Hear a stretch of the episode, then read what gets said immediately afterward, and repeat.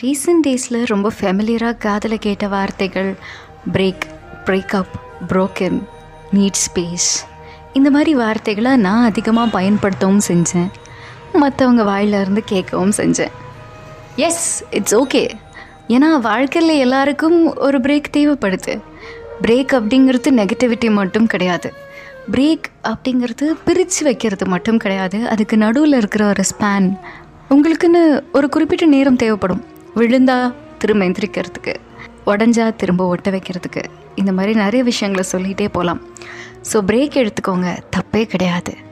இதை நான் இப்போ ஏன் சொல்ல வந்தேன் அப்படின்னா நம்மளுக்கும் ஒரு பிரச்சனைக்கும் சம்மந்தமே இருக்காது. ஆனால் நம்ம ரொம்ப அப்செட்டாக இருப்போம். ஒரு வேலையும் செய்யவே முடியாது. லைக் ஒரே ரூம்குள்ளே இருக்கிற மாதிரியே இருக்கும். ரொம்ப அடைச்சி வச்ச மாதிரி இருக்கும்.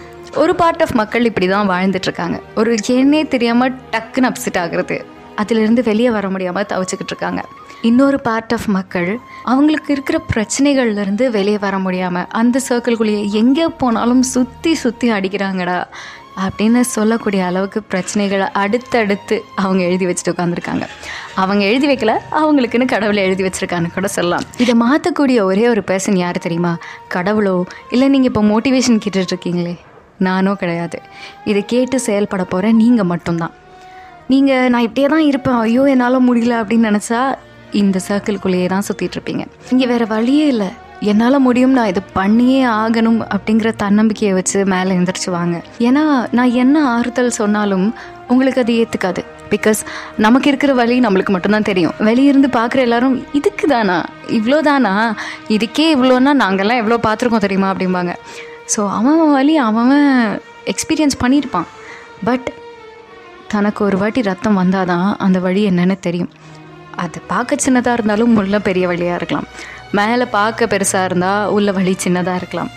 எதுவுமே நம்மளால் கணிக்க முடியாது. ஸோ மற்றவங்க என்ன பண்ணாங்க அப்படின்னு யோசிக்காமல் நான் என்ன பண்ணால் சரியாகும்? நான் என்ன பண்ணால் நான் பழைய ரொட்டீனுக்கு மாதிரி நான் எனர்ஜெட்டிக்காக மாற முடியும் அப்படிங்கிறது நீங்கள் மட்டும்தான் யோசிக்கணும். பிடிச்சதை பண்ணுங்கள் ஈவன் ஒரு சின்ன பாட்டாக கூட இருக்கலாம்.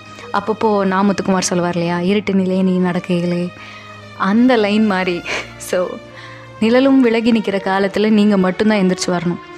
பிகாஸ் இங்கே அவன் அவனுக்குன்னு ஒவ்வொரு வேலை இருக்குது என்னை இவன் வந்து காப்பாற்றுவான் அவன் வந்து காப்பாற்றுவான் நாளைக்கு நான் எப்படியோ இவனால் பொழைச்சிருவேன் அப்படின்னு நினைக்கிறவங்களாம் முன்னேற முடியாது. முன்னேறலைனாலும் சரி தான் வாழ்க்கையை தான் வாழ முடியாது.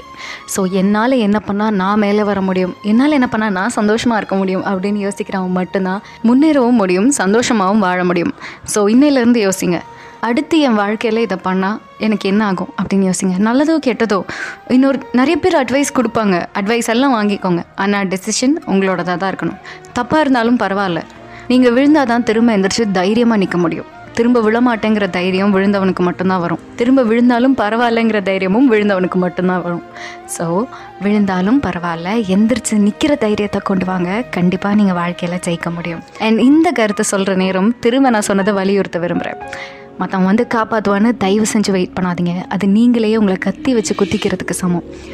ஸோ இன்னையிலேருந்து நாளைக்கு நாளைக்கு நான் என்ன பண்ணலாம் அப்படின்னு யோசிக்கிறவன் தான் நாளானிக்கு முன்னேறுவான் அப்படின்னு சொல்லிட்டு நானும் டாட்டா பாய் சொல்லிட்டு கிளம்புறேன். அடுத்த ஸ்பாட்டிஃபை பாட்காஸ்ட்டில் உங்களை மீட் பண்ணுற வரைக்கும் உங்களிடமிருந்து விடைபெறுவது உங்கள் ஸ்ரீ. அண்ட் சொல்ல மறந்துட்டேன் பார்த்தீங்களா சவுண்ட் மிக்ஸ் எமோஷனில் நான் உங்கள் ஸ்ரீ. டாடா பாய்